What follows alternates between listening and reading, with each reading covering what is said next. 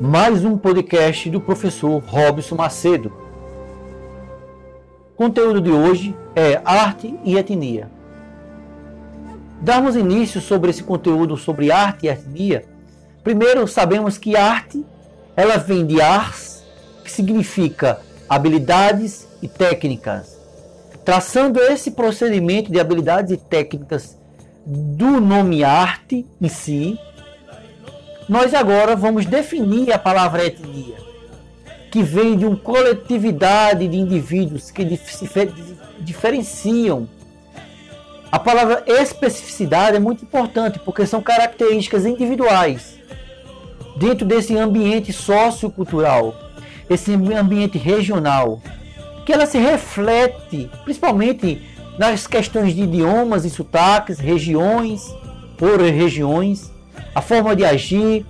Então, esses grupos étnicos, esses grupos socioculturais se diferenciam e por isso nós traçamos no ponto de vista como especificidades, características individuais ou características de grupos individuais.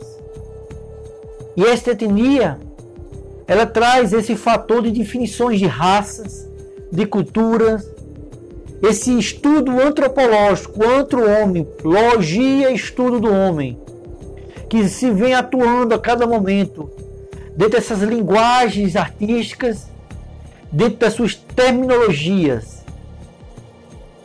E quando nós nos conceituamos e adentramos nesse ambiente étnico, arte e etnia, não podemos deixar de falar sobre a arte indígena quando você coloca arte e etnia, sempre vem esse ambiente indígena. Eu não sei vocês, mas há tempos atrás os livros de histórias traçavam o viés que Pedro Alves Cabral descobriu o Brasil. E assim as gerações foram crescendo, achando que Pedro Alves Cabral, que os portugueses descobriram o Brasil. Quando nós entendemos o que é descobrir, é quando ninguém achou, é quando ninguém estava lá, é quando não havia possibilidade de ter mais outra pessoa. E aquilo ali foi inovador, foi descoberto. Aquilo foi um achado, foi algo inédito. Mas quando as caravelhas, os navios, os barcos portugueses com o próprio Pedro Alves Cabral, ao chegar nessas terras, eles encontraram um povo. Eles encontraram um grupo. Eles encontraram pessoas com suas especificidades, que já tinha sua identidade nesse ambiente cultural regional nós definimos como os indígenas. Eles já estavam aqui, com suas pluralidades. E por isso, essa arte indígena, ela está presente na essência do povo até hoje. Particularmente, não vejo mais que os portugueses descobriram o Brasil. Que porque os índios que já estavam aqui foram eles que descobriram o Brasil. Mas podemos perceber que os portugueses trouxeram uma nova cultura, uma cultura europeia, uma cultura já desenvolvida. E houve essa mistura com os povos indígenas, que nós chamamos isso de miscigenação. São a mistura de vários grupos, várias ideias, várias culturas, várias filosofias. Então a arte indígena está presente na essência do povo brasileiro. Ela é considerada como pilar da cultura do país. E por isso, atualmente, segundo as pesquisas, nós temos 300 etnias de índios no Brasil. Cada uma delas detentora de um comportamento diferenciado. Cada uma delas com seus costumes próprios, suas características próprias diversas tribos. E isso é, isso significa esse processo de especificidade. Nós temos deles a cerâmica. As máscaras, as pinturas do corpo, o cestário, a pluralidade, a plumagem, a culinária. Nós temos deles a, a, o artesanato, o cuidado com a floresta, as tradições das cantigas, as melodias de suas canções. A cerâmica é um exemplo da arte que está presente em todas as tribos indígenas. É possível notar esse design, essa cultura, essa observação artística nas suas cerâmicas. Ela se reflete, é produzida principalmente dentro do, desse gráfico próprio, as suas pinturas próprias. E elas têm a sua identidade cultural. As máscaras indígenas, elas nos revela esse mosaico em seus museus.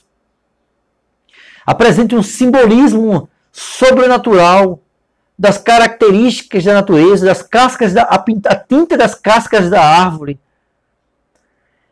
Elas traça essas cabaças, essas palhas, elas nos trazem rituais cerimoniais, representam os heróis e nos traz um objetivo de identidade do passado, as danças, essa, essa alegritude, essas grandes máscaras feitas com palhas compridas, cobertas e com suas tintas nós temos também essas pinturas, falando em tinta, nós temos as pinturas traçadas, enfeitadas, ornamentadas nos corpos. Essas pinturas corporal é usado nos rituais, é usado com a finalidade de indicar os grupos sociais entre eles, entre os indivíduos, entre as tribos. Essas pinturas artesanais que traça essas artes naturais, esses enfeites das plantas e frutos. Os índios utilizam e se escurecem a pele com ela. Cada tinta, cada planta, cada efeito, cada, cada casca traz a sua naturalidade das suas pinturas. E isso faz essa marca padrão gráfica, elaborada culturalmente em sua essência. Em 1560, essas pinturas impactou os colonizadores, os portugueses que vieram ao Brasil, os quais ficaram deslumbrados com tamanha destreza e beleza. E essas tribos continuam mantendo seus padrões, empregando padrões na cerâmica, nas máscaras e no corpo. Vamos falar sobre o cestário indígena, essas confecções de cestos que são utilizados para uso domésticos, para manutenção, transporte e alimento, são confeccionadas por, por grandes mulheres indígenas, desenvolvidas de várias formas, de vários traçados, em diferentes formatos. Os tipos mais comuns desses utensílios são cestos coadores para coar líquidos, cestos tamices para peneiras e farinhas, cestos recipientes para guardar diferentes materiais, cestos cangueiros para transportar cargas. Nós temos esses cestos como exemplo. E por último, nós podemos traçar os plumários indígenas. O que são esses plumários indígenas? São nada mais nada menos do que os enfeites cocais os que ficam na cabeça, ornamentando a cabeça, decorativo da cabeça, sobre a cabeça. As plumas são utilizadas nos rituais e colocadas diretamente no, no próprio corpo. Serve também para ornamentar as máscaras, as plumas, colores, braçadeiras, colares, brincos, pulseiras, cocares, os quais são feitos de penas e de caudas de aves. Tal como a pintura corporal, a arte plumária serve também para indicar os grupos sociais. Na maior parte dos homens eh, que desenvolve a arte plumária, essa arte passa por um ritual. Primeiro a caça passa pelo, tingimento. Depois traz esse corte, essas amarrações. Então as tribos se destinam a pintura ao uso cotidiano, deixando as plumas para as comemorações, rituais indígenas, inclusive rituais dentro do ambiente funeral. Então, nós temos uma riqueza que não é necessário eu valorizar cultura europeia. Admirar, tudo bem. Mas existe, nós temos uma cultura, uma cultura culinária, de alimentação, uma cultura de caça, de pesca, uma cultura de pintura, de produção, de criatividade, uma cultura musical, melódica, uma cultura de idioma, porque o nosso idioma de origem é o tupi-guarani. Falamos o português porque fomos trazidos a ser moldados pelos europeus. Mas temos uma cultura própria idiomática que é o tupi-guarani. É a mensagem que tem que ser trazida através desse ambiente. Arte e etnia é saber que nós, pessoas, alunos, só pessoas da sociedade, indivíduos da sociedade, que pensamos, que desenvolvemos, temos que desenvolver e traçar a valorização dos conceitos cultural, artístico e cultural na sociedade em que vivemos. E nós temos um parâmetro que é padrão. Nós temos um parâmetro que é patrimônio do país. Em cada região tem a sua patrimônio, seu patrimônio.